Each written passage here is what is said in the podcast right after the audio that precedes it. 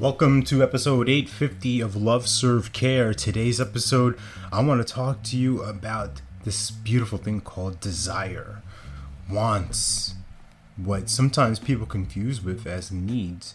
And that's an energy, at least in my experience, that arises from fear, from from scarcity, from judgment.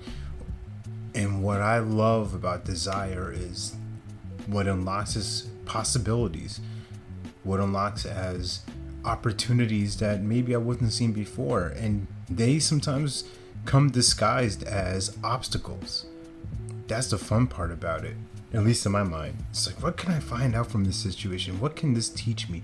How can this support my growth? How can this stretch me into a new way of awakening and being in the world?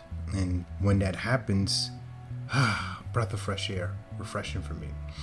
And in this context, for me, it relates to Taekwondo. So me and Sarah, we moved up in rank. I'm not gonna say what rank that is. Some people are gonna look like, well, I mean, that's it. That's it.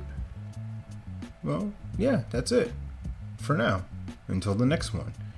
And I'll I'll share this with you that initially when we made a decision a few months ago to to start being active and, and train and doing things like that. The kids have been training now for almost a year, literally a year from you know, St. Patrick's Day last year.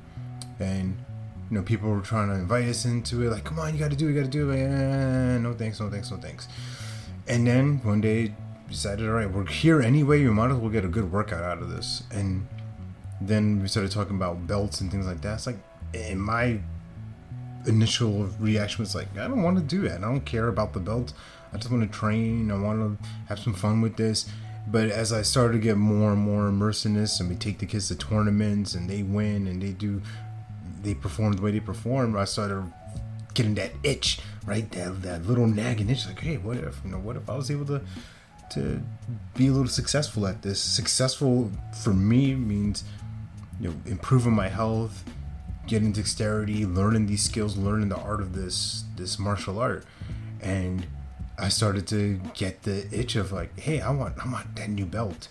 I want a belt. I want a new. I want to get like to the color belts and all that stuff, and that started to prompt the desire of, well, what do I need to do? Who do I need to be to create that? And that's a fun possibility to live into so I use that analogy to tie it into whatever that means for you in your business, whatever that means for you in your lifestyle. What is it you're desiring and what's exciting for you to move forward to make that happen? So all that said and done, remember that born to live your life in abundance. You're the master of your future, you control your freedom, and you have complete dominance of your thoughts, your emotions, and your habits. Take care. God bless. Stay blessed.